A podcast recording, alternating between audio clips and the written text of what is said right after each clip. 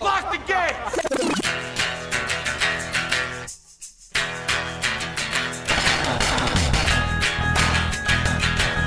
All right, let's do this. How are you, what the fuckers? What the fuck buddies? What the fucking ears? What the fuck nicks? What the fucking North Carolinians?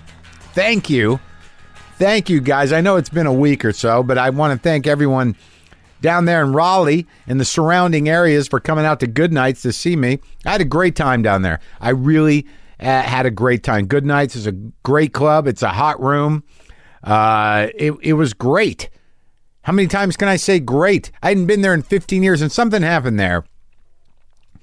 I got some closure, people, on a couple of levels. Seriously. Seriously, some real psychological growth.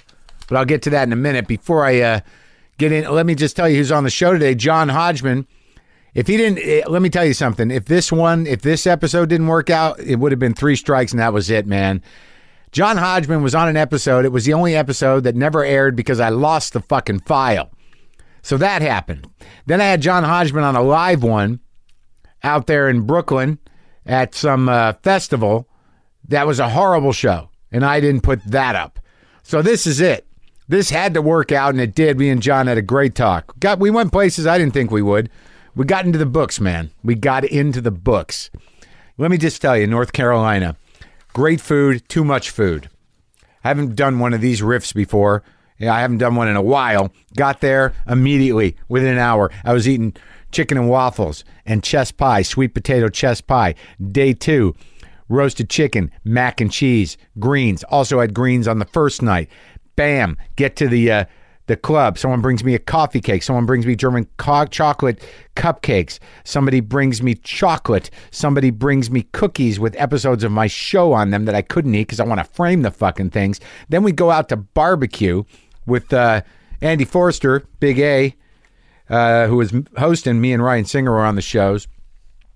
And then we go to uh, Pool's Diner. We went to Beasley's that first night for the fried chicken. I think the same person owns Pool's Diner. Had more mac and cheese. Had uh, Brussels sprouts. Had some sort of uh, you know crab beignets. It was nuts. I've not recovered from that. I'm still I'm still eating kale, like too much kale, in order to counteract North Carolina. But it was great. So here here's what I want to tell you got some closure. Now, first of all, I know I told some of you guys the uh, story about what happened to me when I featured there last time. The story about the guy I was uh, middling for and uh, the pot and everything. But I had forgotten. I think I'd forgotten, and maybe I told you this. I, I don't know. I'd forgotten. The last time I was there, I was not doing well on stage. I was featuring. I was angry, but but if something happened there that uh, that became part of a bit that I did for years. North Carolina is the place where I was on stage bombing and in the middle of the set, not doing well, I just decided to say, "Y- you know what? I'm a Jew. Because I was down south and because I don't know, I wanted to defy that. I don't know what I was thinking, but that is the place where right up front, without missing a beat, some guy sitting right up front turns to his wife and says, I knew it. Say, and it, it wasn't uh, mal, it wasn't malicious. It sounded like you know he was answering a, a trivia question to a contest he was having in his own head. But but nonetheless, that became the the, the, the sort of foundation of a bit I did for years. So that kind of was full circle, and I went down there and I killed. We sold out a few shows. We did a bunch. uh, I I mean, it was amazing. So I got a little closure on that. You know, I, I went back somewhat victorious as an as a new person, new performer, and had a great time down there. But here's the other thing that was pretty spectacular.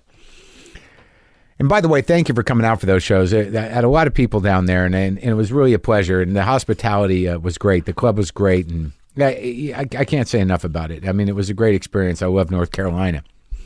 But that being said, I was doing the show Saturday night, I think it was, and I'm trying to work out this bit about a story I told here on this show when I was talking to Tom, uh, to John Oliver about being in center field, about getting hurt in center field, about the end of sports and how it was a pivotal part of my life, this moment in center field.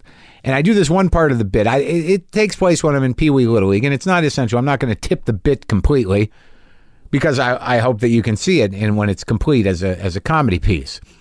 But there's one part of the bit where I do something, and this is a packed house.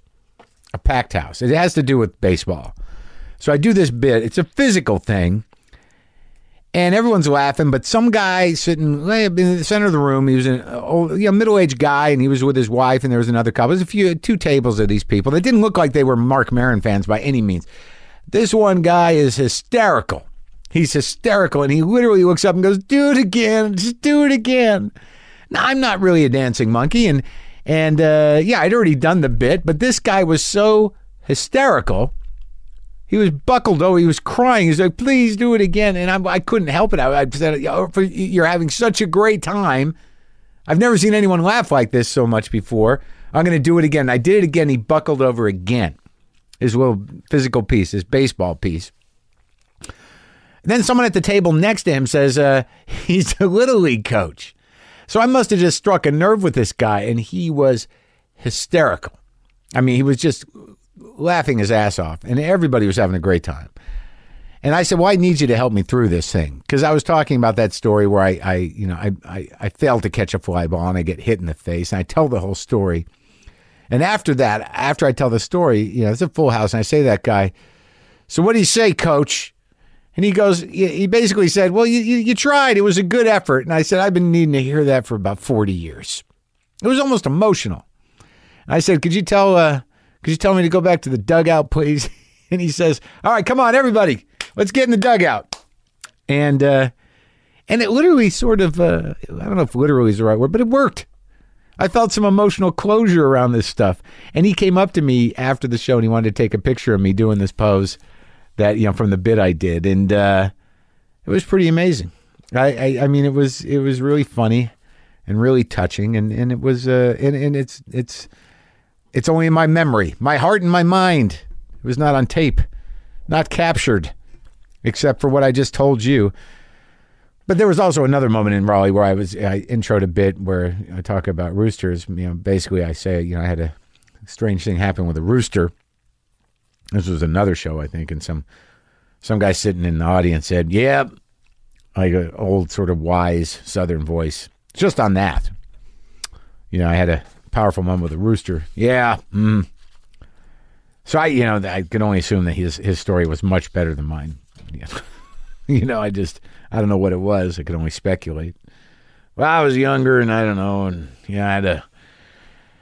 I was angry, and yeah, I didn't couldn't get girls, and I was just I had that rooster wrestling with it and trying to get it to work, and yeah, well, that's that's why I have one ball. Yeah. That's the story I projected onto him. I doubt that was the story. Look, great time, North Carolina. Now it's time to talk to Professor John Hodgman. Finally, it's happening.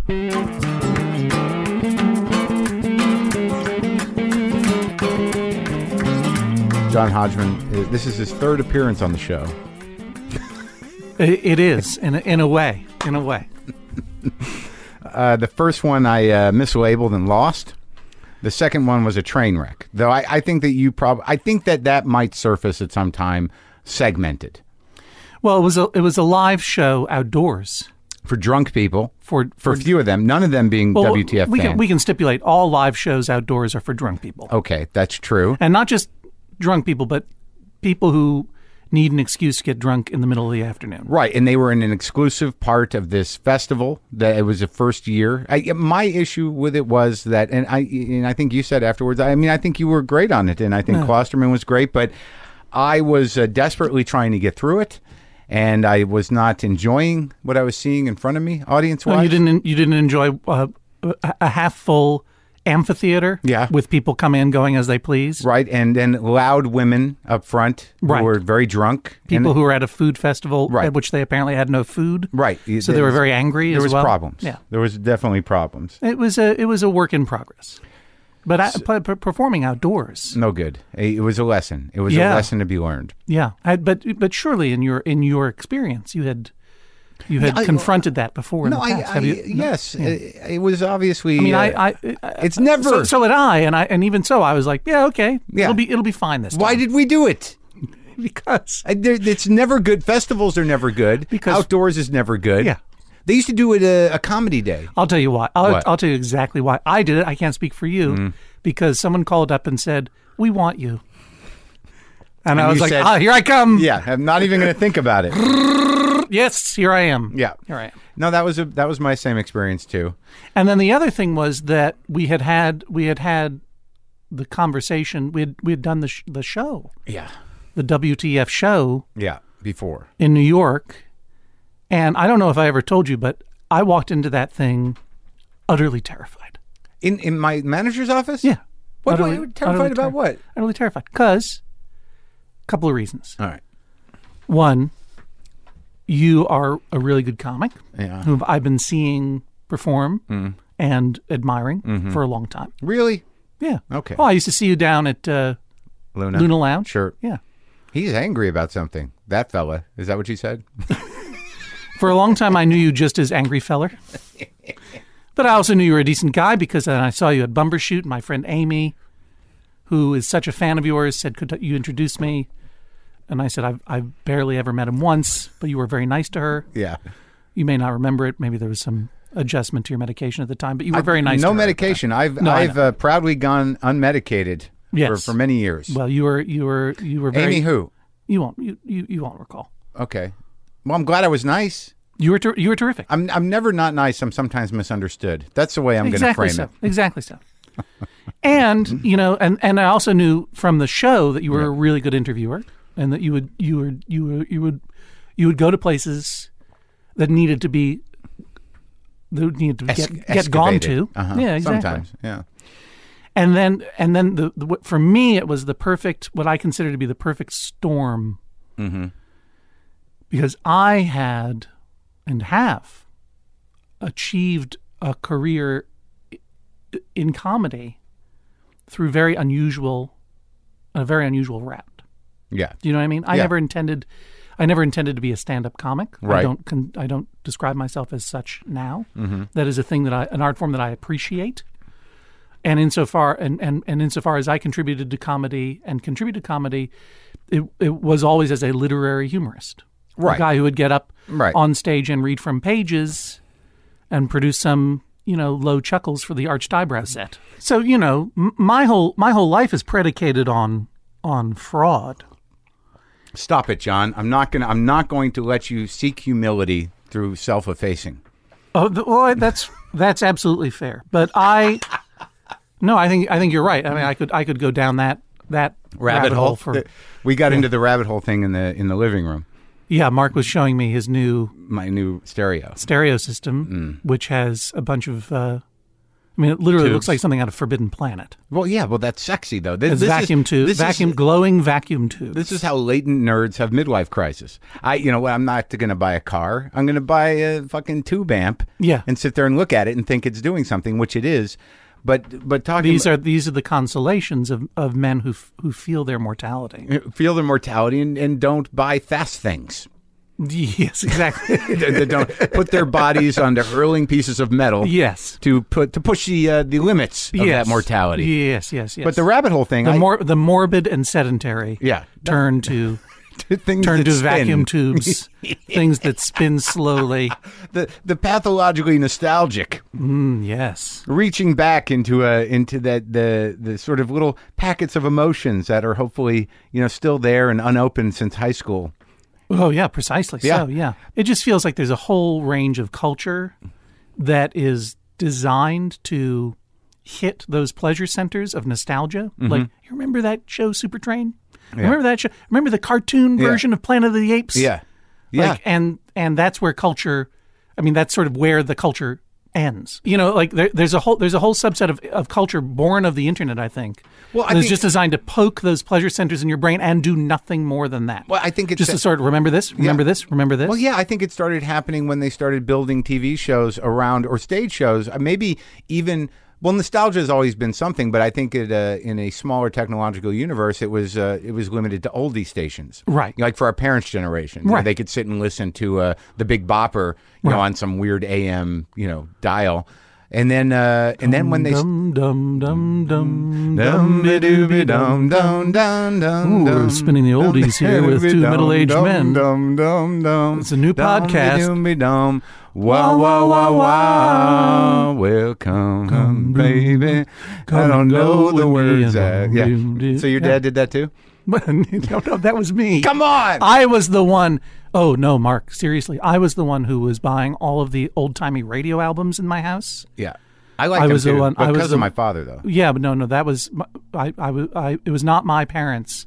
I was just a weird, I was a weird sedentary only child in Brookline, Massachusetts. Yeah. who was buying old timey radio albums and listening to them, listening to the Captain Midnight episodes especially. Did you listen to War of the Worlds? Yeah, sure, of course I did. I went I into had the that library. I record. went into the library. Right, the library to yeah, listen to you Orson go Welles. into you go into the library and you'd queue it up and Yeah. you'd listen to the old timey. You'd have your little room and your shitty headphones. Yeah, exactly. So, you know, New Year's Eve, I was watching the all night Twilight Zone marathon on the UHF channel. Like that was that was how that was how it was, that was for how me. you were I built. was That's how the brain was built. I was John born I was Hodgman? I was born at the age of 40. I'm only just beginning to age now. Thank God Now you're- that I'm 41. You're finally coming into it. I would rush home from Brookline High School in order to make sure that I could listen to fresh air. popular were you? But no, I think that the turn for me when when I first acknowledged it when I was an angrier man was when they made a stage play out of the Brady Bunch Yeah. and some sort of they made camp out of our childhood experience Yes. through television. Yes. and I think that that started some har- that opened some Pandora's box of of nerd nostalgia that uh, took over the culture. I mean, the fact that yeah, they- and it hit and it hit the internet hard. Do you know what I mean? Because all of a sudden, not only did you have the nostalgia impulse, which I think is kind of universal, but a incredible resource for mining, documenting, and sharing nostalgia. Do you know what I mean? it's unbelievable. I can't. I don't even get involved with it. it to me, it was such a, a more earnest and interesting thing when I had to take a drive or a walk to a store that might have something. And we talked a little bit about this on the. You're saying nostalgia was better in the old days? Is Yes, that what you're that- saying? that's exactly That's what you're what- saying. When it that's when nostalgia was better. when part well when part Oh, Wow. of when you, part ju- you just broke my brain in half. when part of the you know when nostalgia was better in the old days. but let me You know make- what I miss? Nostalgia. Let me make my point. If I found something like when you had to order something through the mail, Yeah. that took a while to get to Yeah. you, or you had to take a drive, or you Yeah. were in a town that had a store that might Yeah. have a thing, You would make a pilgrimage. The, the process of the nostalgia Of was uh, course. was it was a lot. Uh, it took more time, and there was more poetry in it than me, you know, clicking on two things and and then getting it a day later. Oh, and absolutely. then being disappointed. Absolutely, absolutely. I mean, that was That the, was part of the journey. What the happens to smell of the old comic books at Million Year Picnic in Harvard Square. That was- Exactly. That was, a that was a, a pilgrimage to a holy place where you would take your limited funds and take the take the train. So what happens to this generation that are, are going to be journeyless in their in their quest for for the past? I think they're going to be fine, and they're if they if they're not already laughing at us, they will be doing so soon. We can't beat ourselves up for for being our age, John Hodgman. I'm not. I am not beating myself for being my. I at last feel that I have, I have the the the portly body and weird facial hair of the middle aged man I was always meant to be. but let's talk about this uh, literary comedy thing and then go back in time to Bro- Right, so- Brookline, Massachusetts, because you grew up around the corner from where I w- lived for Yes. four years. We we uh, you ate at the Busy Bee I sure. That's right. In fact, Sure. yes, I did. And we. with uh, Peter, the guy who who owned the Busy Bee. well, and I his was not on a first name basis with him because I was I was but a child. Yes, I was but a eh, child. Hmm. But his son worked there as well, and they, you know, it wasn't necessarily good, and there was always that feeling that this is just one step to the side of hospital food. Yeah. No, Eh. I went I went into the busy bee, in order to in in my teenage years growing up around That's there. Brookline Avenue and Carlton Street. uh, Beacon Street and, Car- and Carlton. Beacon and Carlton, yeah. Still there. I was just I just drove by there uh, the other day when I was. But your in- family when I house was is in no longer with your family. town. No, no, no. My my father uh, sold that that house and moved down to Coolidge Corner. They've Ah. moved. They, they got- they went uptown. Yeah, they went uptown to be to be to be near the big shops. Yeah, so they you could know. walk to the stores. Yeah, the Brooks Drugs. You know I, what I wor- mean? I worked at the, I don't know what your memory of that area is. At Coolidge Corner, I worked at Edibles. Do you remember? a Of place- course. of course.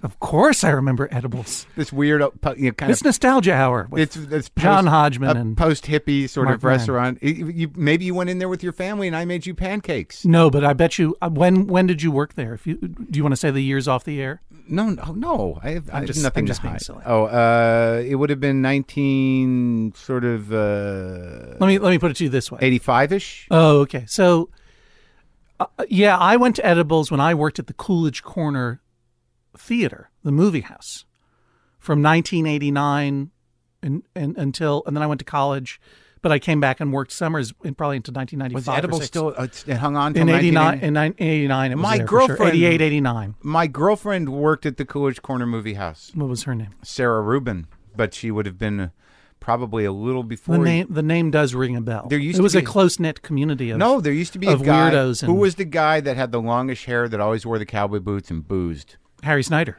He was there. That guy. Yeah. Yeah. By the time I worked for him, he he had uh, he had recovered and uh, was off the booze. Great, one of the funniest people I've ever met. A huge influence on me. Really? Harry Snyder. Oh yeah, Why? um, really smart, really funny. Film stuff or or just, he was that guy that's sort of like, wow, you can be smart and funny for you. Yeah, he and and and then the the, the projectionist at the theater, Harry Friedman, were pals. And you know, th- th- when you work in a movie theater, How old were you? I was um, well when I started working there, I was seventeen or eighteen. Yeah. It was like my last year of high school, and this and that, and then that summer, then I went away. The theater closed for a little while, reopened as sort of a nonprofit, and I kind of lost. It was still a great place to work, but it, it lost a lot of the grime Mm-hmm. because when I started working there, they were it was a it, it had been for many years a repertory. I mean, Right, So the- I, the- I started working there because I loved nostalgia. Like I would Right. go there to see uh, Marx Brothers movies. Right. You know, Marx Brothers triple features Right. on a Saturday afternoon. The, the traditional sort of 70s repertory, two movies a night kind Yeah, of thing, or every exactly. two And nights. different- and different Right. every night. Right. and and uh, and by the time I started working there, you know, once again nost- nostalgia. It wasn't as good as it used to be. It had become a second run, Right. And they'd also Theater. run new foreign films. You know what and I they saw? start and that they started revamping the form. I saw films the then. premiere of Dennis Hopper's Out of the Blue at the Coolidge Corner, one of the most disturbing movies ever. oh yeah, no, I've never seen that. One. And I saw a documentary called Huey Bluey about I saw that too. when he was there. Were you- yes, I was there. but do you know what, Mark? Uh, This is what I'm going to say. yeah. This was um, uh, Terry Zweigoff Yes. directed Hu- Huey Bluey. Yep. which was a, a, about a, a, a, a elderly black blues violinist or string band Yeah. music. Guy. I mean, yeah. you know what I mean? Like, yeah. um, and and uh, Terry Zwigoff, who went on to to direct um, Crumb. Crumb, and and uh, Ghost, Ghost World, yeah, great director. Yeah. Uh, and uh, I saw that too, but I saw it at the Brattle, and I saw him perform at the Brattle. Wait, was that? Am I mixing up my theaters? Well, the Brattle is a, a similar theater for the In the Cambridge, for, in for Harvard those of you Square. still with us. That must have been it. Um, it That may have must- been. It may have been that they did two. no, they two wouldn't have different- done that. That must have been where I saw it. My That's mistake. just my. That's my. That's my memory. you know what else I saw at the But we Brattle? could have been in the same room at the same. Well, he only time. did one night. He was old and he was kind of an oddball. Oh. We must have been there. We at must have the been exact same time. I saw I was Spalding. with my friend Dam- Damon Graff. I saw Spalding Gray perform "Swing uh, uh, to I did Cambodia" not- at the Brattle. I did not see that, sir. I went in for nostalgia, Right. and by the time I started working at the movie theater, they they had moved on, and already I was nostalgic for nostalgia. Do you know what I mean? Yeah. Um, but I saw a lot of, a lot of great theaters, but mostly lot it of great was the movies. great. The, uh, I saw a lot of great movies. Yeah. Thank you. And and mostly I just uh, it was a great, amazing work experience. But do you remember the one? And that, I will say, like for like, so Harry Snyder, Yeah. you know, made a joke that that that reverberates with me even today. Uh, it was one of those foundational jokes that you hear Sure. Mm-hmm. someone say, and it was um, it was a, a, a movie called Le Souffle au Coeur, Hmm. Murmur of the Heart, Yeah. and the name of the director is eluding me at the moment. Yeah. But uh, it was a French film um, from the '60s Yeah.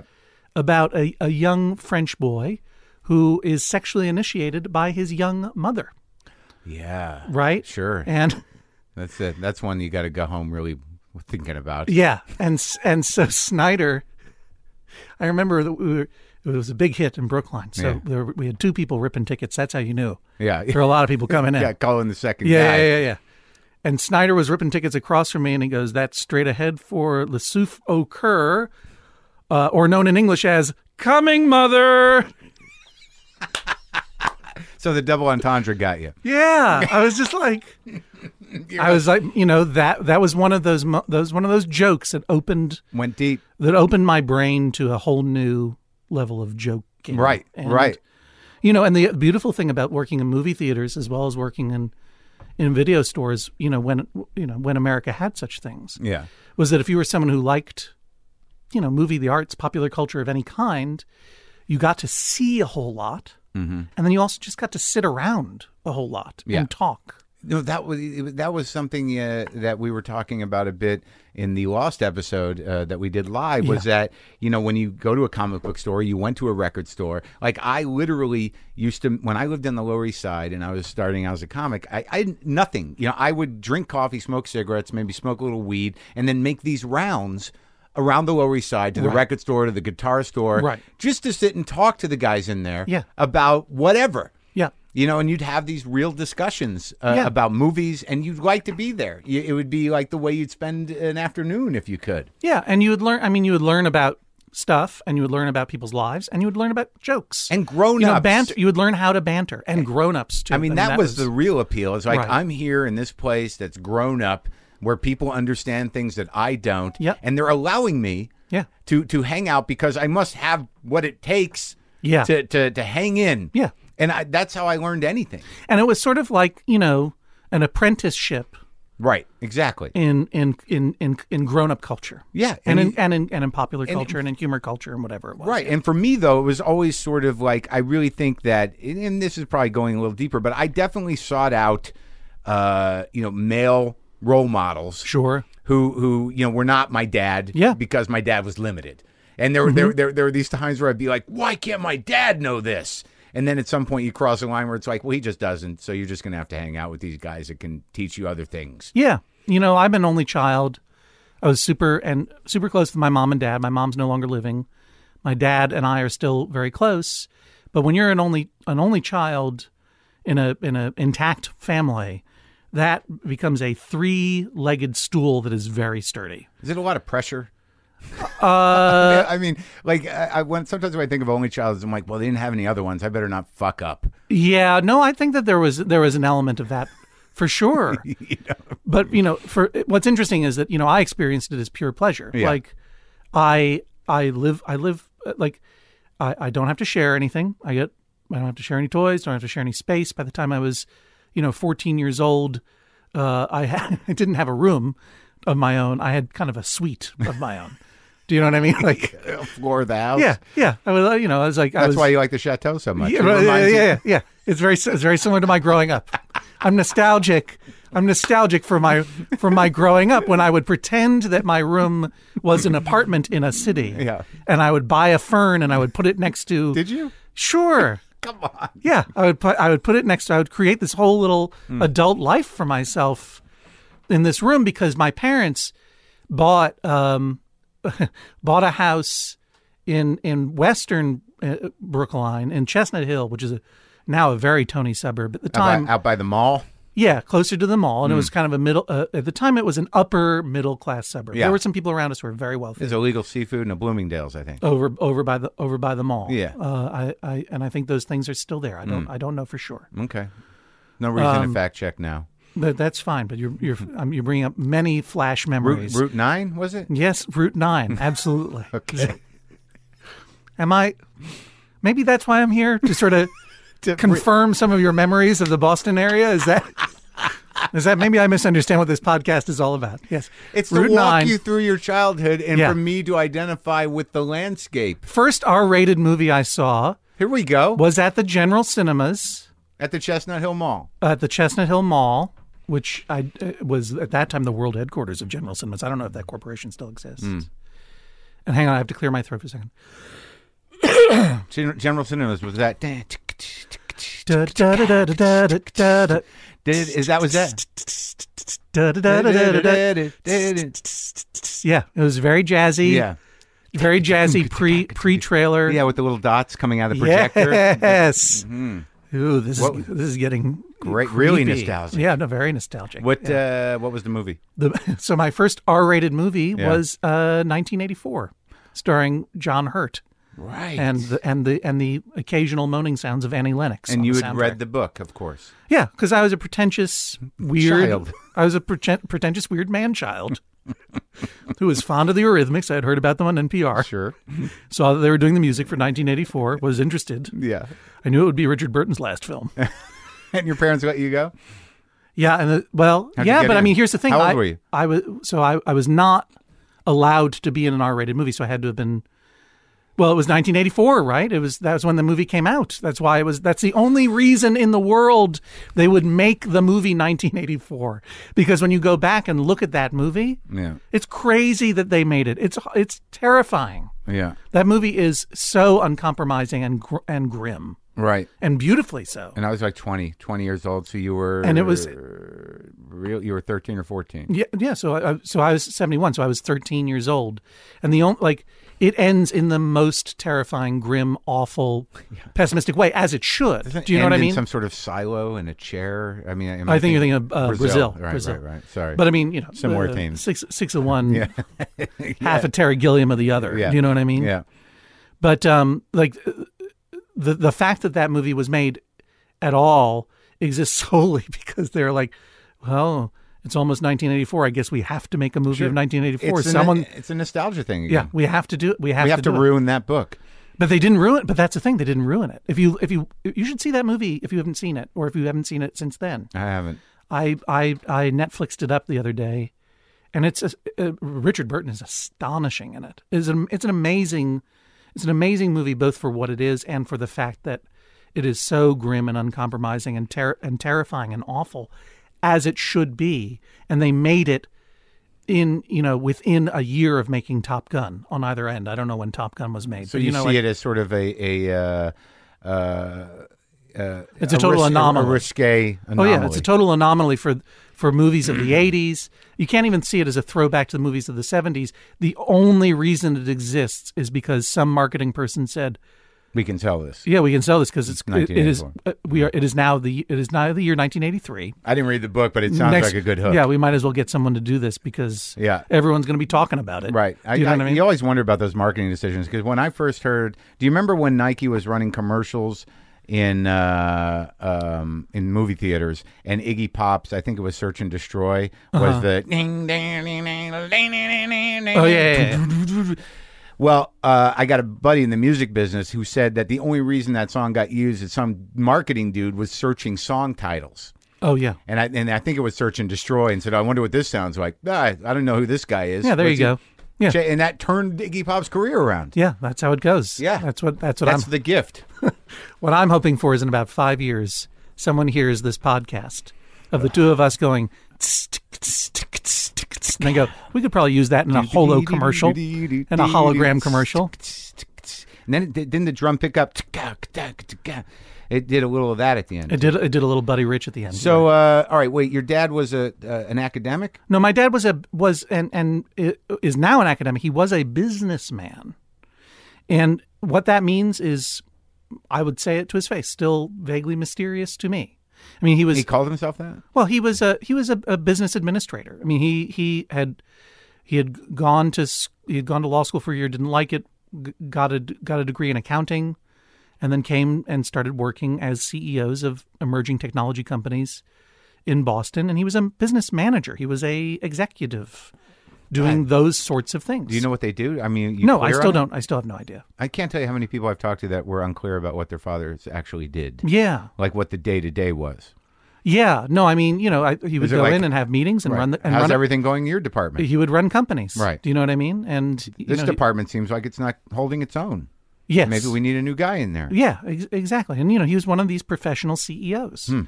F- You know, to some degree, for whom the the company itself, he wasn't. A, he- he he knows a lot about entrepreneurism, but he's not an entrepreneur. He didn't start companies. He would be hired from one company to the next to sort of get things m- moving along. He could have run for president. He could have run for president. If you ever saw a photo of him, he looks like a retired president. He should be a president. and he worked for and he worked for Mike Dukakis uh, for a couple years as the director of employment security, which as when I was a little kid for for the state of Massachusetts. Which you asked me what it means. I have no idea what he did all day. But he was in I know he had. A, government. I know he had a, a bathroom in his office. Yeah. I know we had a we had a state car. We had a we had a, a, a bone white Oldsmobile Cutlass cruiser. Nice. It was a sweet. It was a sweet ride. Isn't that weird what you hang on to when you go to your dad's work? You're like, wow. Yeah. Like, the, like the, do you remember the first time you go to your dad's office and just to see what's on the desk? You're like, where'd you get this? Yeah. Well, what is this? where do I get a blotter? Like I literally was, you know, of the of the mindset. Well, I, it's clear that I need a desk a desk set. My dad was a, a surgeon, so he had, had all these like uh, like he had um, I don't know models of of knees and Yeah. and and connecting things. Oh, he was yeah. orthopedic, so I, Yeah. it was like that is the coolest thing. How can you don't bring one of those home? Yeah. Why don't I have one of these? It's just for work, Mark. yeah, just for work. That's a work thing. That's cool. But I didn't. So yeah. So my my my dad my dad's work was kind of a mystery to me, and and I think that that's why, to some degree, I really became early on fascinated with working and working in jobs that I kind of could put my hands on and understand what was going on.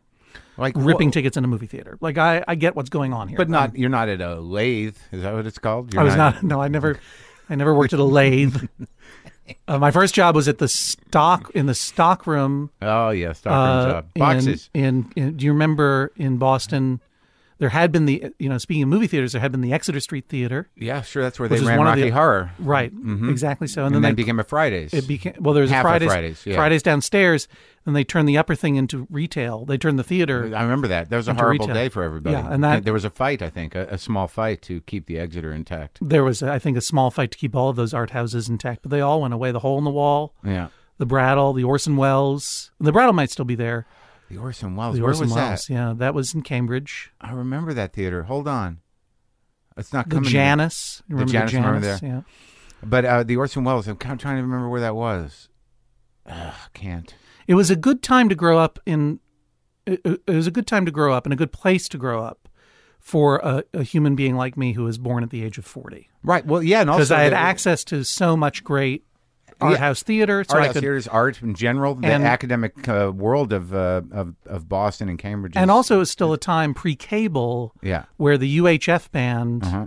was flooded with old TV shows. Oh yeah, Three Stooges, Three Stooges, Marx uh, Brothers, Marx Brothers, um, Bowery Boys. uh, Bowery Boys, uh, uh, uh, uh, Get Smart Mm-hmm. um, was a was a big in big rotation. What's the one? Oh, Honeymooners, of course. Yeah. Twilight Zone. Lucy, Mm-hmm. You know, yeah, did you say Louis C.K.? Lucy. Louis C.K. You remember that old show? Well, I'm uh, just Lucy. No, Lucy. Yes, Yeah. of course. No. So you were this weird little kid I was wandering just- around with a I was mustache weirdo. and glasses. I did not. I did not have a mustache. I could not grow one, but I was looking for one. I did not have eyeglasses, much to my uh, Where'd you go to high school? much to my uh, frustration. I did not have eyeglasses. I went to Brookline High School, the public high school. They got Yeah. very good public high school there. yeah. I grew my hair long. I dressed like Doctor Who. I watched a lot of public television. Uh-huh. Did you have carried friends? a briefcase? Yeah, I had friends. The nice thing about Brookline was that, you know, Boston. i- Is, They're all kind of nerdy kids. yeah. I mean, Bo- uh, Boston uh, overall is a is a is a is a jock town, Yeah. jock town, USA. Yes. Um, but there was, you know, th- there there were deep pockets of nerdery. Well, throughout, yeah. throughout throughout New England, and especially in the Boston, Well, well, Brookline, be- Cambridge between axis. yeah, Be, where they live because between MIT, uh, you know Harvard, and and you know, uh, and I wouldn't say BU, but I mean most of the academics, the biggest academics in the world, lived in the area, so their kids were Right. not generally monsters. right, unless they were trying to compensate Yeah, yeah. Fuck you, Dad. Yeah, exactly. So. Yeah. But you know, like there, you know, I hung, I hung with the weirdos.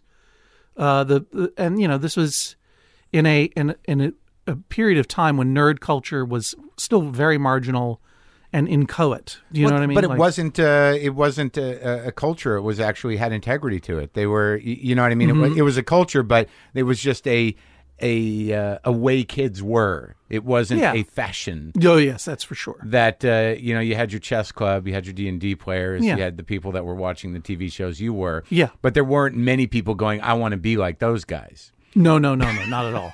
That that didn't happen until a few years ago. There were no, there were no, there were no fashion trends and media empires based no, on. yeah, no. It seemed like those those Yeah. kids had found this thing, and thank God they did because Well, God because knows they what saw, would you know, we f- we we found s- we found solace. yeah. Do you know what I mean? Like And I in- think in in- each other's company, and in that's what general- all subcultures are. and generally more a little more intelligent i would think uh, I, I don't know if you uh, like it, it seems to me that or at least a little more obsessed with something at an Mm-hmm. Smart- earlier age Smarter than you stoners, that's for sure. yeah exactly but uh, but there were some stoners within the nerd culture Oh, sure. I mean, there were there were there were obviously.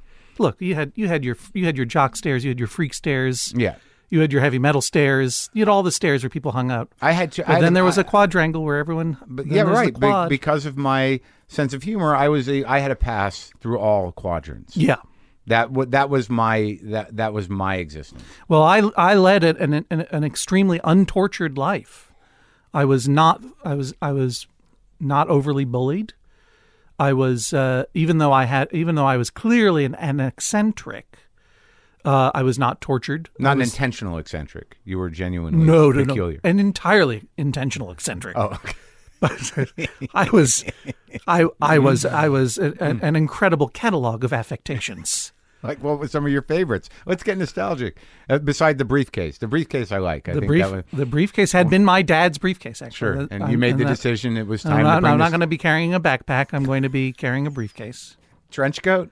Uh, no, an overcoat. You know, I was very influenced sartorially by Tom Baker, the fourth Doctor Who. Uh-huh. so a long overcoat, long scarf. Uh-huh. I I hair. wore a long hair. I had long hair um, because my next door neighbor, who was older than me, Peter Rosenmeyer, Yeah, had long hair and he was cool. sure. And I wore a black fedora Really, on top of my long this hair. sophomore high school ish or where yeah, were- I would say sophomore, junior. That's, yeah. that's when you start making the big the big clothing big decisions plays. on your own. Yeah, you know what? I'm my own person. Yeah, I'm going to start sewing my Spider-Man costume now. I've got I got ideas. Uh, and uh, D and D chess. where we D at? and D D and D I D and D I was totally I was on board with D and D. Sure, you supported it. Which is ironic because it is a boardless Mm-hmm. board game. uh, I was on board with D and D totally. Was had more in common with those kids than than many others. I loved the idea of sitting around uh, with your with your male friends in a in a place of of sexual calm. Uh, and, where creating and- landscapes. Mm-hmm. and creating landscapes in your mind where you where you were uh, where you were heroic or Yeah. or powerful in any way. Yeah, Uh, the fact that I had to fucking roll dice and do math seemed extraneous and complicated to me. and I still, you know, I think that's part of the reason why I don't quite uh, understand what my what my dad does because I'm I'm a pretty smart dude and I got I got to a certain degree in math, but that stuff does make my eyes cross to a certain degree. Yeah, I'm just not- kinda like, I'm- "Nah, no, no, thank you. don't have the uh, temperament for it. Uh, I watched a lot of public, like you know, and that's the thing about being an only child is that you are you are part of a trio, and so it's like it, it- once you hit teenagerdom, you, you don't. I never felt like rebelling against my parents. They were my pals. Like I kind of felt like my parents were my my roommates Yeah. as much as they were my parents. I had a lot of freedom to go and do and associate with whomever I wanted, and consequently, I didn't really do a lot other than sort of maybe go with some kids who hopped in a pool. Yeah, Do you know Well, what I Well, mean? they Like- lucked out. You weren't uh, a fuck I up. wasn't a monster. Like the Mm. worst thing, the worst thing I did in- was probably I agreed to go to a, uh murder mystery dinner party at a nerd's friend's house, and that was a moment. That was an intense moment when That was I a big agreed. transgression for you. Well, no, not not. It was not. uh, They wouldn't know what it, what it was. I knew what I was getting myself into, but I didn't appreciate till I was in there. It's like, you know what? There are limits. There are limits to What was it? the nerdery that I'm gonna that I'm gonna partake in. Do you know what I mean? Like that was too nerdy. it was too. It was really. What happened? You know what I'm talking about? A murder mystery dinner party where you go. It's like a live clue game. Yeah, like it's a lar. It's you know what larping is? Live action role playing. Oh, okay. Where you know there's people who dress up as. Sure, but it's not a sexual thing. No, no, no, no. You it's weren't, like you know, no, searching. no, no, no, no, no. It Right, Was, it's it was just live- yeah. No, no, no. There was. It was not. It was. As, it was. Well, actually, there were some girls came to the murder mystery dinner party, which was really terrifying and exciting. And I remember what I remember the most about that evening was I, I had to have been a freshman or sophomore year, Mm-hmm. and I had and I had fallen in with some friends, many of whom are still pals Yeah. you know, who liked movies and who liked uh, science fiction, who liked you know weird stuff and comics, Yeah. and, and and and underground culture that I that I dug in the in the in a nerdy vein, right? And uh, and they and, and they said we're gonna go over to this dude's house, and we're gonna have this murder mystery dinner party, and I'm like, well, I am already a middle aged man, And you with, have the with no fedora. shame, and I've got I've got the fedora. So I will go, and I think that I actually was assigned a character of a like a of a deranged millionaire. I think that that was my character, and then there was the Texan Texas oil tycoon was Uh-huh. this one guy, and the mysterious figure, and then they had made friends with with um w- w- with some other nerds, some nerd girls from across the border in Newton. And they came to this thing, and it was very terrifying, exciting, and eye opening to know that there could be nerd girls in the world, which Yeah. was great. Yeah. And I remember the two things I remember from that moment were when the when one of the guys that I didn't know very well and one of these girls that I didn't know at all realized that they knew each other from com- from online. Mm. And this had to have been 1984 or 85. So the beginning of it. early, early AOL adopters. shit. Like be- uh, well, well before CompuServe. that. Like I, CompuServe, if that. Right. Do you know what I mean? Like they, So, they, so real. You know, they were real nerds. They were They online were- before anyone else. was. yeah, they're like I, they knew each other by their screen names Huh. on some weird bulletin board that they were that they were hooking up to by putting the telephone into a cradle. Yeah. Do you know what I mean? Yeah, yeah, yeah. like, and so that that was like, oh, here is the future. There's one. There's one future. I will play a role. There's one future that I'm really interested in, which is that. And then there's another future in which I do this again, and that can never happen again. That, that future has to end now. I think I was wearing like I think I was wearing a suit with shorts. Like that was my eccentricity, and I was like, this is too even. This is too much even for me. Do you know what I mean? You were Like, way out of your comfort zone. yeah, yeah, yeah. It's just Yeah. like you know what I gotta I gotta maintain some. Like I'll do the, tr- the I'll do the overcoat and the and the weird David Byrne too too huge suit and the long hair and the and the whatever. But I I need to I need to have some one toe in cool or else it's not it's All not gonna will be o- lost. It's not going to be okay. You so know. when did the drinking start? Oh well, that you know, you know, it's interesting that I I was not politically, but effectively straight edge throughout high school. Never did a drug, never took a drink.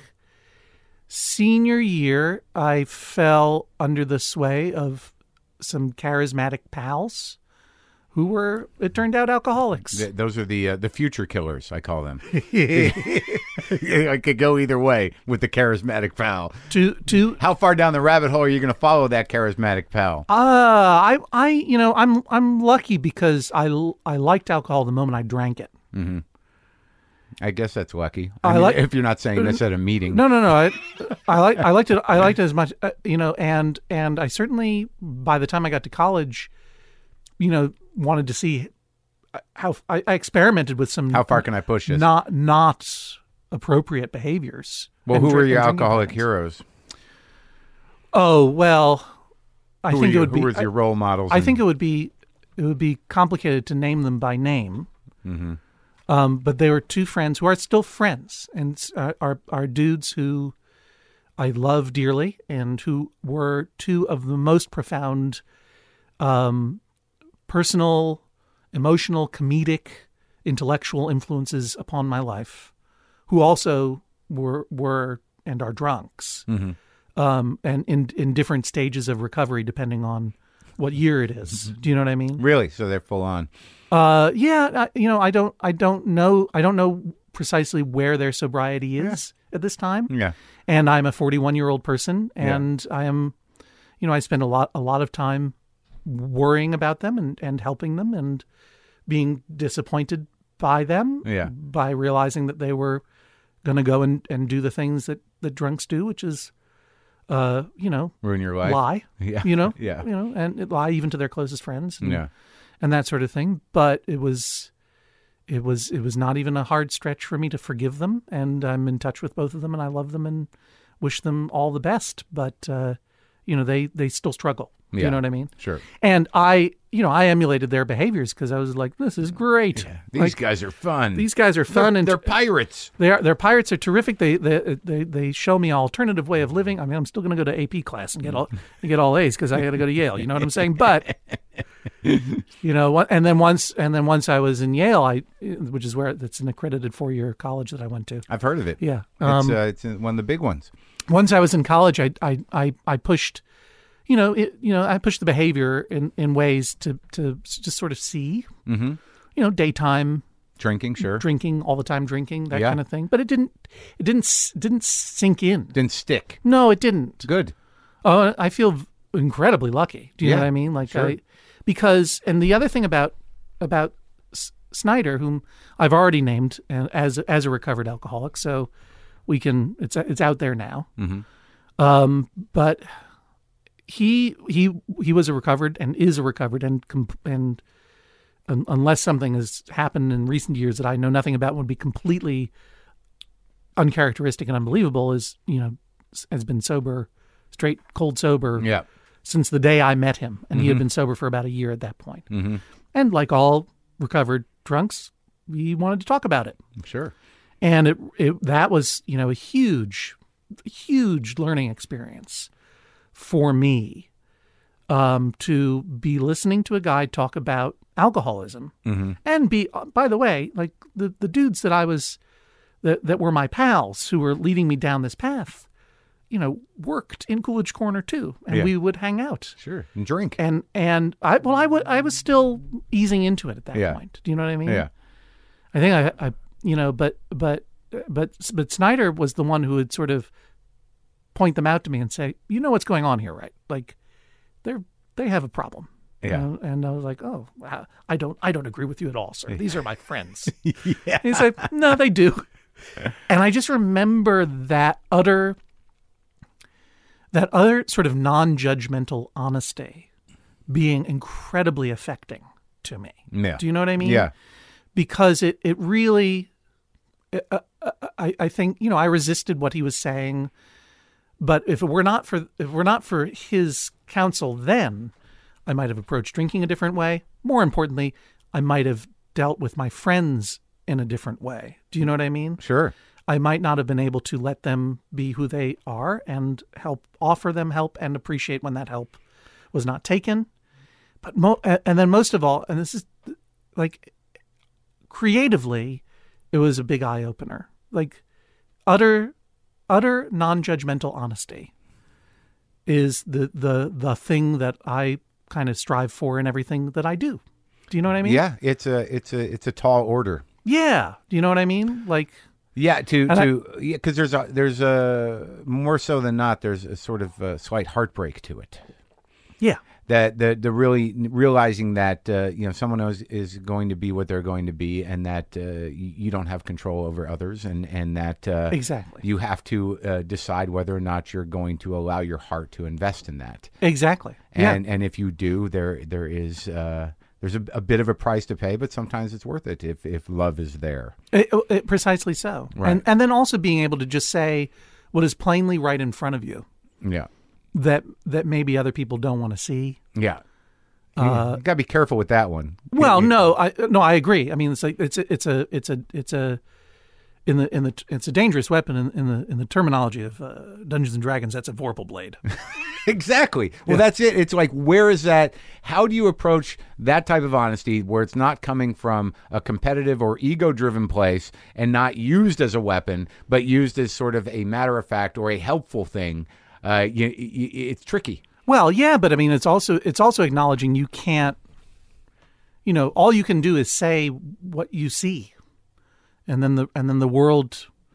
The gotta- person, the person in front of you determines what they do with that. That's and right. that is You- outside. But your you've control. also got to pick your moment where you declare that. Well, that's presuming that you can affect anybody else's decisions or actions. And you know, I think that I think that what I what I took in an interpersonal way from from Snyder was you you can't you know you, people people come to their own decisions and actions and Yeah. you know when and they're gonna wh- whether or not they drink whether or not they are, are an addict of any kind you know that's that's true emotionally all the time people are gonna do what they're gonna do That's right, and uh, you know, know what I and, mean? and either they're going to learn, or they're going to, uh, y- they will be humbled, or they will be bitter. Yeah, and you know, or uh, and and and they'll take from it what they what they take from Yeah. it, and that was an incredibly freeing thing for a dude who I had to burp there, Yeah, who had no uh, who had no brothers and sisters, you know, whose interpersonal relationships were um, p- primarily f- f- dude friends. You know, we didn't talk about feelings a whole lot. yeah, I, uh, you know, mom and dad with whom I was always very close and pals, but they were sort of this weird combo parent roommate situation. Mm-hmm. Uh, I was growing up and, and, and had not had a lot of confrontation in my life, had not had a lot of, you know, hard challenges in my life. And this was, and, and had not had a lot of girlfriends, Yeah. you know what I mean? And this was eye opening, you know, Sure. to, to appreciate that people, people make, you can't affect other people. You know what I mean? Like that was a good thing to know. And then and then creatively, y- you know, it was also sort of like, yeah, that's that's what makes a, a joke work. Mm-hmm. You know, you s- you see you see something plainly in front of you and you just say it. uh, Sometimes that's the the biggest taboo. Yeah. You know what I mean? Oh, being Like, honesty is the new edge. yeah, and I think, it, but it, it was always thus. Yeah. I mean, it, nostalgically speaking, we can we can we can agree it used to be a lot better, right? Sure, Whatever it honest- is we're uh, talking. back about. in the day, honesty was, a was lot more a- honest. a right? lot more Yeah. honest. It was a lot more honest. there was- and, it was and less- funkier, and yeah. it sounded better. Sure, and it was less cluttered. Do you know what There- I mean? Yeah, sure. right. Because you had to go. You only could had get to, it at one place. You could. You had to go to that store. the truth store. Yeah, yeah. The truth. You had to go to that weird truth store. Yeah, yeah. With the beaded curtain. Sure. and Yeah. If Uh, the guy was there, sometimes it was closed. Right. Right. Right. Right. That Exactly. was the worst thing. Is you take two hours to go What was to the that? truth store. Was that in Davis Square? Was think that in so. Davis Square? before they changed it? yeah, when it was the old it was Davis acro- Square. Yeah, it was across from. It was across from the restaurant with the fire fireplace logs on the wall. Do you remember logs on the wall? Sure. Yeah.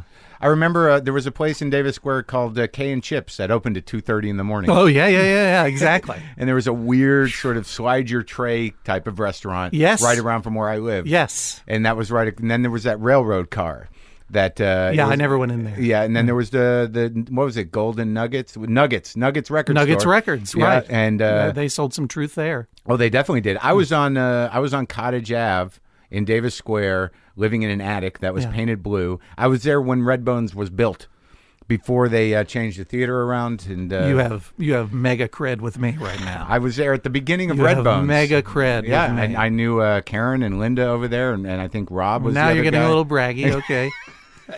I was there when they first started making their Well, own I'm- pickles. I'm glad. I'm glad we're able to go into this fugue state of nostalgia to rescue us from the dark, serious, personal shit we were talking about beforehand. We have to take those kind of breaks. No, but that's what that's what nostalgia is for. Is to is Yeah. to Oh, please get me out of now. Well, it please is- get me out of now. I Yeah. want to go back. I Pres- want to go back. precise, precisely so. but but you dodged a bullet with the booze, and you didn't have the bug, and that was good. Yeah, no, no, I feel very grateful about it. Now, you know, it's like I, I still You do the malort thing. We talked about that, and I I, yeah, I Did was we? in- I didn't do malort. we talked But about it. We I think Was that outside or I met inside? you. Were you were you at Max FunCon when I was there? You Oh, yeah, were yeah, there. yeah, yeah, yeah. And then there was a big malort thing, and then I, I didn't know what malort was, and it's something that you're known for, and uh, I still don't know what it is. Malort is uh, a Mal- Malort is a, uh, it's like an aquavit. It's like a flavored v- vodka, basically, but flavored with Where does it come with from? darkness and pain. yeah, It uh, it is it is native to Chicago, and I it is made, made, in Chicago. it well now it is made in Florida. But shipped exclusively to Chicago, the only place where it is sold that's via, where I it- presume, a secret Malort tunnel from Chicago to Florida. from Florida Sure. to Chicago, But and then it- they it send the wasn't- bottles. It's back. not based on a Ukrainian thing or or some. I think sort- it's Swedish Oh, okay. or or Scandinavian of some kind, and I and it is it is a you know it, it- it's like aquavit, which is essentially grain neutral spirits that are flavored with different botanicals, like Mm-hmm. gin. The botanicals that it's flavored with are are wormwood and other bitter sort of medicinal type of of botanicals, Mm-hmm. and thus it tastes like pencil shavings and heartbreak. And I had and you like to drink that. well, I you know I I am I am a f- I am a fan of of esoteric things. Yes, I'm a fan of and and always have been It- but is it, um, of the let me- we of the weird and the out of the way let and the me- regional and the undiscovered and the and the and the secret history type stuff. right? Well, You know is what it, I mean? but Like- it, what what is that? Uh, uh, like that impulse or that that personality trait? I, I've often you know I I- I have a bit of it. Yeah. But but uh, but isn't there something to that uh, uh, where you you become the I I have the secret wisdom. I know the thing that nobody else knows. I am. uh, Let me introduce you to something that I have discovered. there is there is I will say What would you call that? Well, I mean, the, the the problem is that it that that it borders very closely on loathsome hipsterism, Hmm. which is just the pursuit of esoteric knowledge for, es- status, basically. Do you So know that- what I mean? Yeah, that's what I'm talking like about. I know, I know, I know the band that you don't know, right. or I know the place to go that no one else knows. Yeah. and if anyone else ever knows about it, I'm not ever going to go there again. yeah, Do you know what I mean? Like, Yeah. and that's uh, I I I I don't I, I call it loathsome his, hipsterism because of the loathing that I have for it. That's how those words work. That's not how I feel about these things. I just am fascinated with weird, forgotten stuff. Yeah. And my impulse is to share it because I want everyone Yeah. to know about it, and You are- I and I want everyone in the audience to drink this Malort that someone has brought to me from Chicago, because I want everyone to experience that pain together. It is a it is a Is it painful? I don't mind it that much. I think it tastes okay. Do you know what I mean? Like, I like bitter stuff. I don't have any. I, do, I don't, and I've never had any kind of sweet tooth. That's because you're not a bitter guy. D- Maybe that's well. No, I can be pretty bitter, but About what? uh, wait a minute. All right. you're gonna have to. You'll have to walk me there. What could your complaint be? All right, so you Well, I know I, th- that's the no. See, that's the thing. What could your complaint be? I can't. There's nothing I have to complain about, and that's well. Anyway, yeah. well, that's when when I walked into the first interview, I was like, "How is this going to go?" Because, you know, I, I am a I came I I'm I ca- had a happy childhood, uh, well liked by all my friends and peers. Did very well in school. Went to a very nice school called Yale. Achieved in everything that I tried, and had a sense of humor that I deployed in a certain way that suddenly and rather unexpectedly shot me into a career that I did not seek that some people call comedian. Do you know what I mean?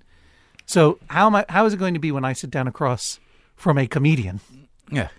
Do you know what I mean? Yeah. And and I was I was terrified. Wrongly now I appreciate. But I was terrified and perhaps perhaps even in a in an unconscious way wishing to be called out and be called the fraud that I have felt myself to be all my life because I I am all I, I am All your always life? well, you know, I'm a I'm a dude who put on a fedora hat at the age of 14 in order to pretend to be a grown up Yeah. you know, that dude, I want to yell at that dude. Do you know what I mean? But what, Like, do you, what would you yell at him? I mean, you, you- stop it, dummy. and and do what? Look good. no, but but no, but I think you wanted to. You knew, But- some part of you, whether it was insecurity or not, said, "I'm special. Go fuck yourself." Well, maybe that's so. Maybe that's all I'm saying is all I'm saying is with all respect. Yes.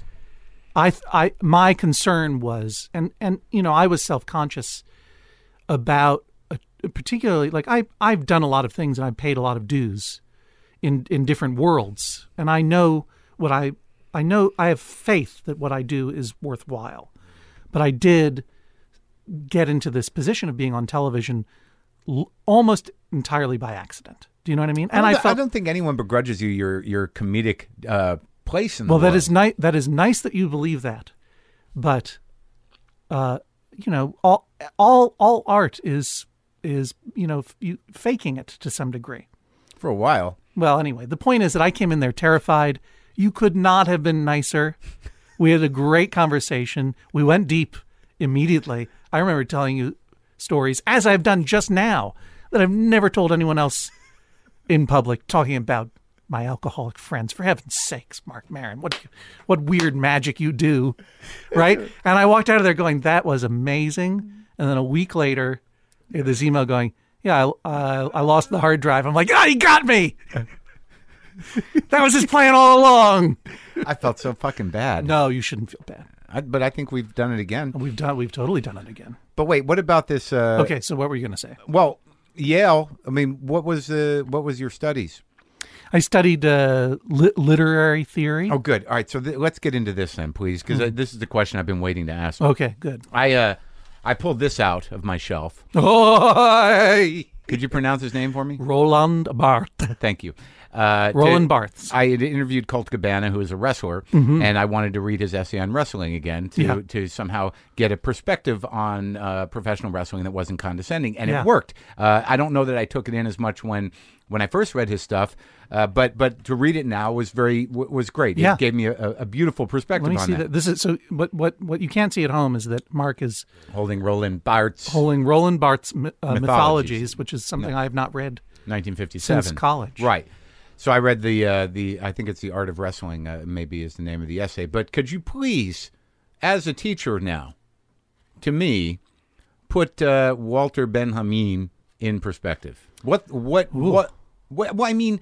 I got the books up there, and I'm, I'm a little obsessed with cultural theory. I'm a little, I, I'm not so much obsessed with lit theory, and and I've always wanted to be able to read it with some success, but I can't penetrate him. No, he's he's pretty opaque. I mean, Bart I think is fun to read. It's great. I can, And I so can Bart get it. Bart was, I call him Bart because he's my pal. Sure. Uh, it's my little nickname for him. You know, so the takeaway from him from for me always was the author is dead. That uh, the, From the- Bart. From Bart. That was his his whole thing in terms of how you approach not just literature but all culture is that you have to, and it was very controversial at the time, you have to end the tyranny of authorial intention, which is to say that when you go and see a Woody Allen movie, let's say, Yeah. you know there th- there has been or, or read a book or whatever there's a, a lot of literary criticism and cultural criticism was based around the idea of what did the author mean here Yeah. uh, what, what was he trying to do did he Right. succeed in what he was trying to do Yeah. and what bart was saying with the author is dead is stop it you will never know any narrative that you create about what the author was trying to do is is fake that is a that itself is a fiction that you are writing around this piece of work in order to explain it and understand it yourself even if the author comes to you like marshall mcluhan and annie hall or whatever Yeah. it was and says you know nothing of my work this is what i intended even he is lying because he doesn't even know and that's what it re- that's what really resonated with me is that we don't know the effect we we we go into a, a piece of work uh, with some intention, but what it becomes is, out of our hands. Comes comes out of, of places that we are not cognizant of, and that's one of the things that I uh, I, I understood in writing right away, um, and and now and I think understand even better. I mean, that's stand up comedy like is formed in in front of an audience. Yeah. you write it out, but then it becomes something else. The moment you're saying it, you're making new connections. Do you Right. know what I mean? Yeah. it's growing and changing in that atmosphere, and you're like, I didn't even know what I was talking about before. Right. Do you know what I mean? Yeah. So from a literary critic's point of view, it's kind of dry in the sense of like, so what you do is you take the text and you unpack it and you try to make sense of it intrinsically rather than try to f- write some paternalistic hier you know hierarchical uh, uh, story about what the author meant. This is all boring. Throw that away. The important thing is that like you, not even you know what you intend. Do you know what I mean? So that's the foundations of postmodernism. Yeah, I would say sure. Let's say that. Yeah, I would say so. So- now, Benjamin, Yeah. you don't have to read any of that stuff. Oh God, thank you. This is the, the I, j- I keep a lot. Of I can books only here. give you I can only give you what I took away from that. I got a lot of books here that I, I think in some day that just by them sitting there, I'll understand them. Fight your way if you can through the through art in the age of mechanical reproduction. That's the one. That's the one. And that basically is saying that, um, uh, you know, Benjamin was talking about a time when mechanical reproduction meant, you know, printing presses. Yeah. Do you know what I mean? Yeah. And, and copies and, and mass copies and, Nostalgic and in particular sculpture. Mm-hmm. Do you know what I mean? that you can mass produce a piece of sculpture with a mold. Yes, exactly. So. Got it. Yeah. And so, uh, and and what and what were the what were the problems with that? Yeah. Mm-hmm. he was talking about nostalgia to some degree. Um, and you know what what does it mean when when art? You know, there, there used to be art that was made, and you would have to go and see it. You And would have reckon to- with it. You would have to go and reckon with it. You would have to go. The one piece. Yeah, there Yeah. was the one thing you would have to go to that one You'd have to store make in that trip, town. right. You'd have to make The truth that store. pilgrimage. Yeah. to engage with what Benjamin called the aura of the authentic. Oh, that's worth everything right yeah, there. and you know we now we now live um, in a time when that is that kind of distinction is almost meaningless because we live in a culture that is made entirely of copies. Do you know what I Reproduction mean? is the way. Yeah, yeah, exactly. So there is no degradation. You know, one of the things that Benjamin was writing about was the degradation of the copy. You know, a copy of a copy of a copy gets thoroughly degraded So digital killed that. digital there is no more degradation Right. The- a co- every copy do you know what i mean is, Right, is exactly is like the other exactly the, copy, same as, as the the- equal and if you are creating something digitally itself like if you're and i don't want to besmirch any particular form of expression but you know if you're if you're if you're building music on a computer yeah. you know what I mean, that is not designed to be performed, then e- even the authentic, the, the moment of your creation is almost identical to the copy that someone will get down the road. Do you know what I Right. mean? So that uh, Compared compared to say if you're singing into a tin can and recording it, Right. that moment that you're singing into a tin can is clearly different a different experience. Right, but than- the actual than what the, people the actual digital product will remain will keep its authenticity for whatever that's worth in a digital world. Right. uh, ad infinitum. R- right, exactly so. But I like the whole idea that, uh, you but you don't know eh, or you don't remember. I don't know that we'll tell unless you. Yeah, go- that's right. And he talked about photography was a big issue here. well, the photography's always been a big issue because if anyone can do it and there's no way to tell the difference Yes. between each print, Right. uh, where does it stand in relation to uh, to that concept of art, to authenticity? Preci- precisely so, Right. because it, it was it was mechanized art yeah. uh, that required no the, none of the skills that a painter would have to go to school for years. There's, this is probably still an ongoing it was a fight technological art within I mean, art critics' world. Oh And yeah. then- Oh, it's a, it's a fight. It's a fight between if you're a musician or if you're a DJ.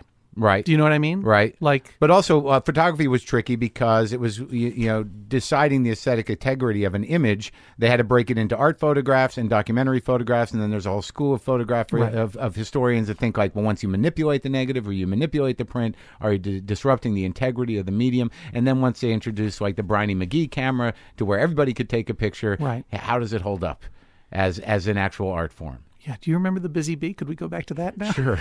This is where I, all this stuff was dumped into my head No, I love it. at very that much. Yeah, time yeah, when yeah. I was sitting at the Busy Bee, probably you know, sort of you know, sweating over notes from an art history class. That was the history of photography. It was a year long a year long survey course that started in the first semester at the cave paintings, and did not get to the introduction of photography until the second semester. And what Benjamin is saying that is that the aura of the original, Yes, this is important to me. it, if anything, it's anti-nostalgic because he refers to it as the as the as the cult of the aura. So it replenishes itself.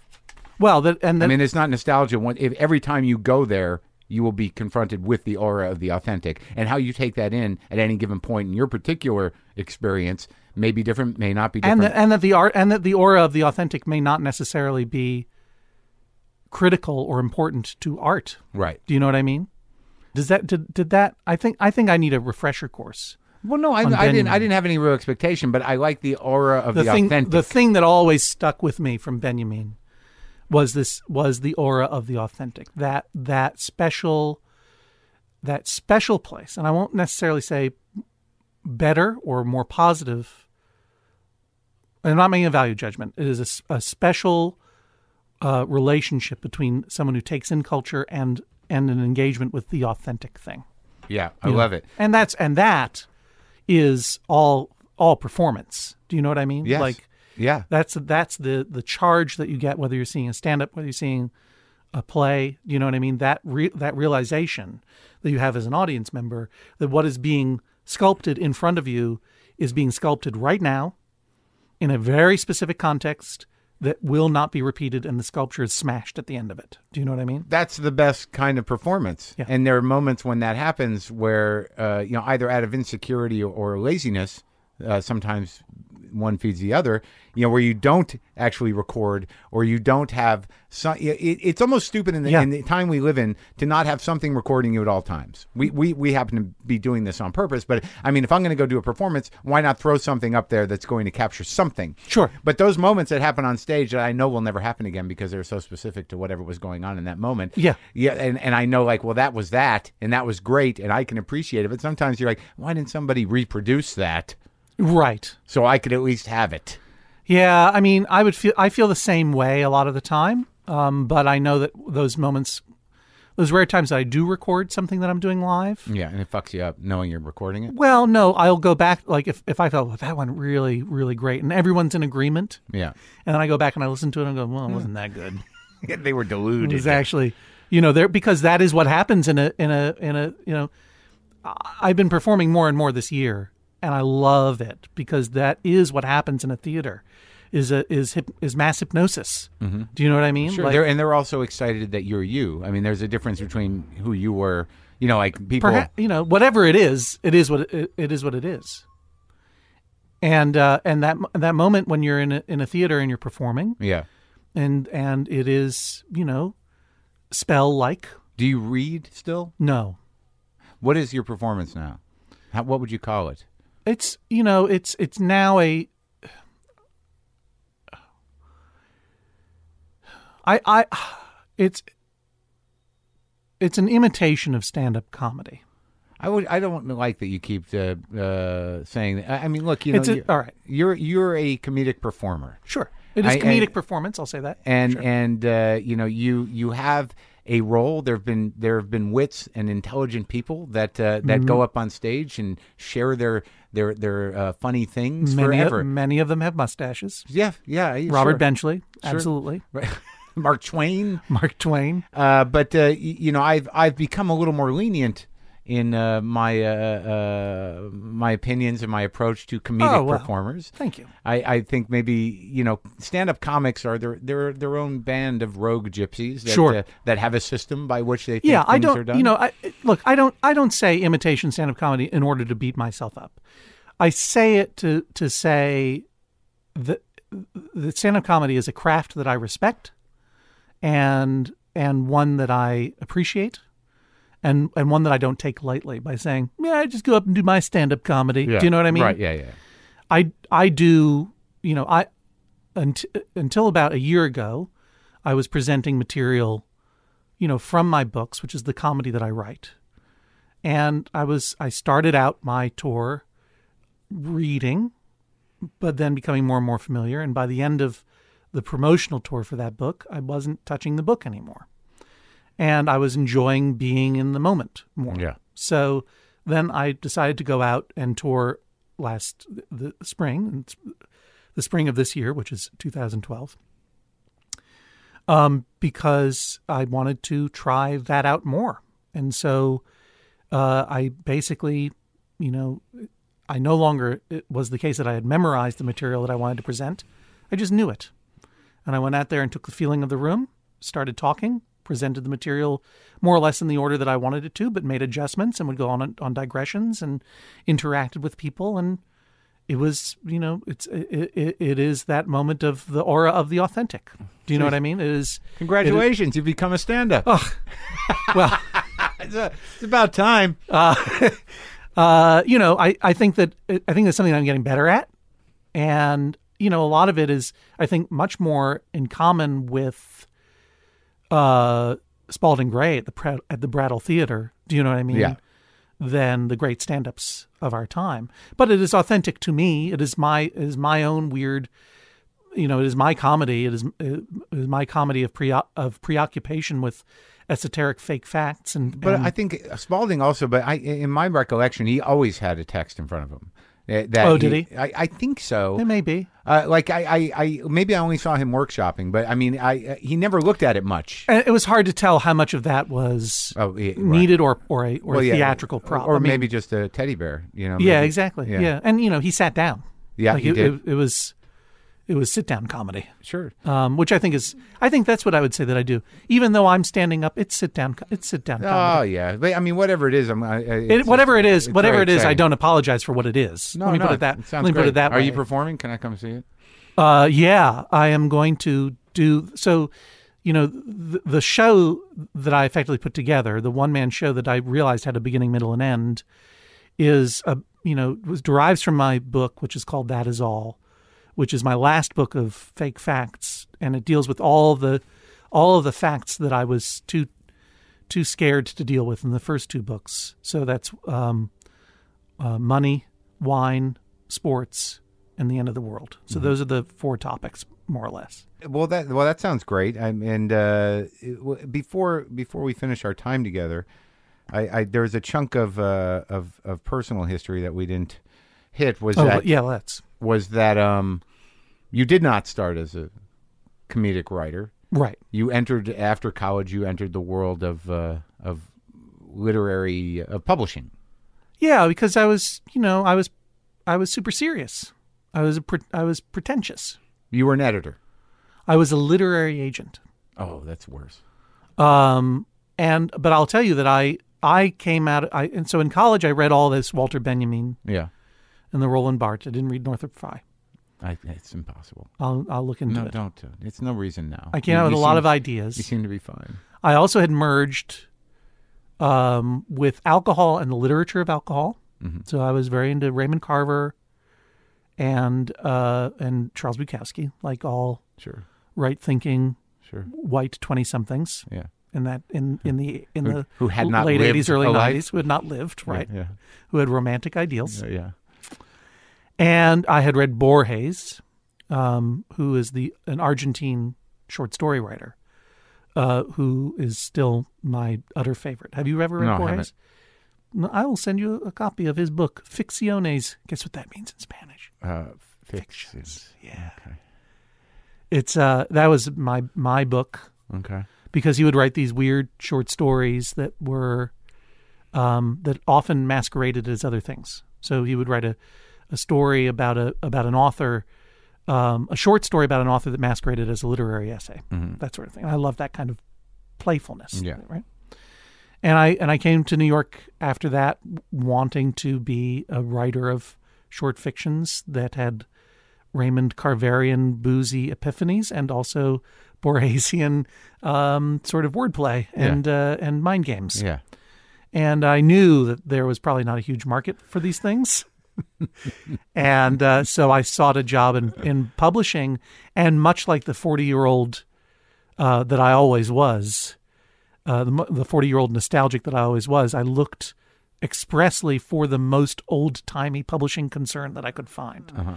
And I interviewed at a place called Writer's House, which still exists in the former brownstone that had belonged to the Astor family with beautiful leather sofas and dark corners where I could take publishing industry naps Yeah. and books lining the walls and ferns and le- wood paneling. And I'm like, You'd arrived. this is it for me Yeah. and uh, and I and I worked there for seven years as the as the receptionist and then as an assistant and then I started helping other writers get get rather mediocre book deals because I was not a terrifically good agent because my my my goals were elsewhere. I really wanted to write and was and was uh, uh, embarrassed by that desire and and was trying to avoid it for a while, but then I couldn't avoid it anymore.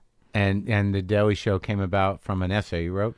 Uh, for my first book, Yeah. Um, so I, after I quit the agency, I then w- w- worked. I, I got a. I, I was. I had been freelance writing for magazines already.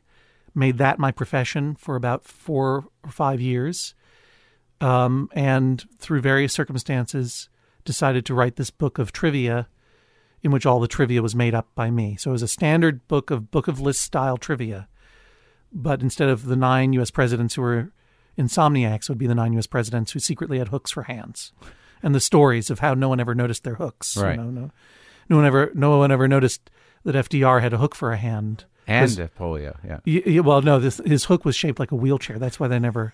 It was never discussed. So jokes, right? There's a joke, Sure. and so I went on the Daily Show uh, to promote that book, Yeah. and uh, we had a good time talking about You hooks and- for hands you and, and poli- John? polio jokes. And um, I was asked to come back and do comedy on the And, show. and the rest is history. The rest is ancient, ancient history, Nostalgia. nostalgia. Thanks, man. Thank you.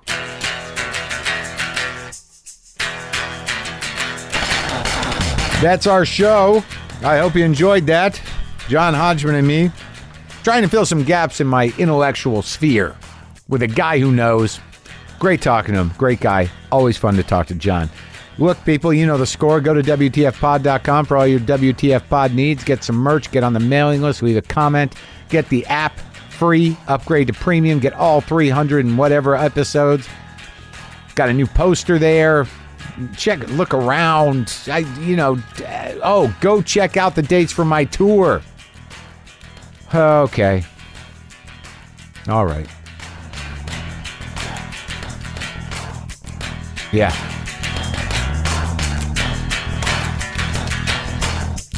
Oh, I feel, I still feel fat from North Carolina. Seriously. Boomy lives!